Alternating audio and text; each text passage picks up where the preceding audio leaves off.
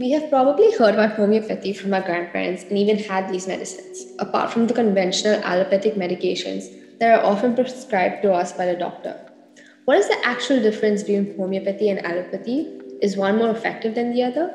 Let's find out. Hi, my name is Nandini, and I'm the Deputy Head of Academics of the NPSI Med And I'm here with Tanisha, the Head of Academics. Welcome to episode 5 and season 2 of Operation Doctor, where we will be discussing some of the differences between homeopathic and allopathic medicine. This podcast episode was written by our members, Rayana Singh, Bhavna Gopalan, and Vidisha Hegde. We hope you enjoy listening. Like I said before, I've always heard about homeopathy from those around me. But what is homeopathy exactly? Homeopathy is a biological healing system based on the concept that the body is capable of curing itself. This therapeutic method is widely used in many places all around the world. It is believed that plants and minerals stimulate the healing process, hence, those who practice it use tiny amounts of these natural substances. Homeopathy relies on the principle that like cures like. An example could be that of onions. As we all know, onions make our eyes water. That's why it is used in a homeopathic medicine, Allium cepa, for treating conditions that cause the same reactions in the body, such as mucous membrane problems, common cold, or the flu. Treatments for other ailments are made from poison ivy, white arsenic, crushed whole bees, and a herb called arnica. Homeopaths or homeopathic doctors add water or alcohol or weaken the ingredients in a process called potentization, when the raw material is obtained, extracted in alcohol, mixed with sugar and water, then diluted. They believe this step transfers the healing essence. Homeopathy can be used to treat chronic illnesses such as allergies, migraines, premenstrual syndromes, etc. Homeopathic medicines aim to help recover the patient by considering their personality, lifestyle, and hereditary factors, as well as the history of the disease. Since every problem is unique, each patient will receive a homeopathic medicine designed for them. There are quite a few advantages to this form of medicine. Firstly, homeopathy is a healing system with no side effects. It is even safe for pregnant women, thus, is a very widespread curing method. Another thing is that it's not addictive. Once the illness is cured, homeopathy allows the patient to withdraw from the medicine. It eliminates the root cause of the disease instead of getting rid of its symptoms, making it easier to quit. And most importantly, homeopathic medicine will have a remedy for almost every disease as it is uniquely made for each patient. This allows the majority of people's illness to be addressed, leading to a higher effectiveness rate. Although all that sounds great, there are still some downsides to its use. For example, even if homeopathy is the perfect solution to a disease, finding a suitable doctor is very rare. As homeopathic medicines aren't readily, readily available at pharmacies or drugstores, they are rare to find. The process of potentization, as mentioned earlier, is highly disputed as the medicine extracted is extremely diluted. This counterintuitive process argues that the essence of the medicinal molecules spreads in the water and has a larger therapeutic effect despite there being virtually no medicinal molecules. Another strong factor against homeopathy is that there is no concrete evidence proving that it is an effective form of medicine. Thus, it is not frequently supported by doctors or advertised by druggists. So, what do doctors usually suggest? At pharmacies, we can find a variety of medicines this medicine is allopathic medicine, which refers to a modern or Western medicine. Allopathic medicine is based on an evidence system where doctors and other healthcare professionals treat symptoms using conventional methods. Allopathic medicine relies on a clinical examination and screening to confirm a diagnosis before treatment.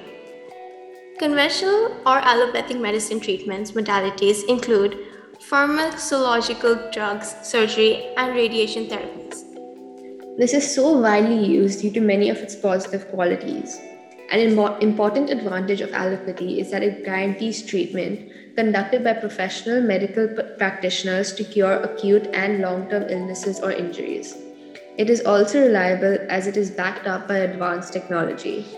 The latest diagnostic methods and surgical procedures can help identify diseases in early stages, and cure the damage by the illness or injury. Furthermore, patients are protected against any mishap that might take place due to improper or flawed drug administration. Patient and consumer rights are protected by the state or federal law, according to which nurses, doctors, and other medical practitioners are required to be certified in order to treat a patient. In contrast to homeopathy, allopathy practitioners must have a certified document to treat people. Another layer of protection is added by quality tests for drugs and treatment methods before they're administered.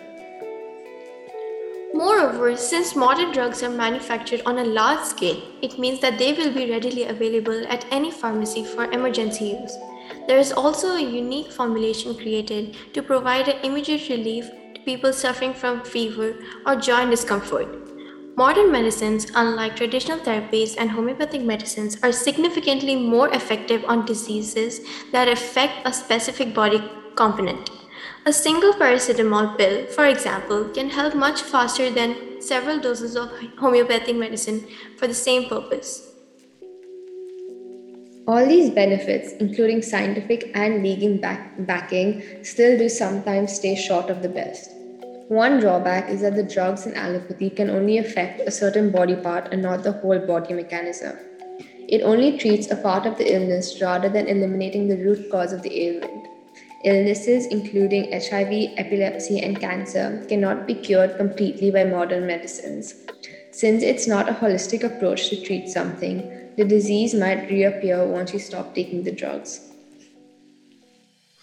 A common but serious disadvantage are the side effects imposed by the drug.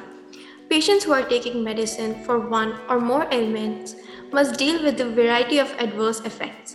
For example, a pregnant woman should seek medical advice before taking a single amount of acetaminophen to mitigate the hazards. People with chronic illnesses such as hyperventilation, cardiac problems, or epilepsy may be at risk from basic composition. They must also consult their healthcare professionals if they are suffering from any other illnesses. Lastly, but most importantly, a misdiagnosed disease can turn fatal for patients as the doctor may prescribe a whole different formula to treat the ailment. Thus, taking natural remedies may be safer than modern medicine. Now, what is the difference between homeopathy and allopathy? There are three main differences between the two.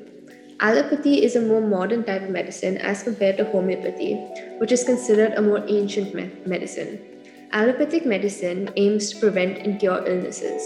They include preventive medication like vaccines for major illnesses, and anti infection medicine.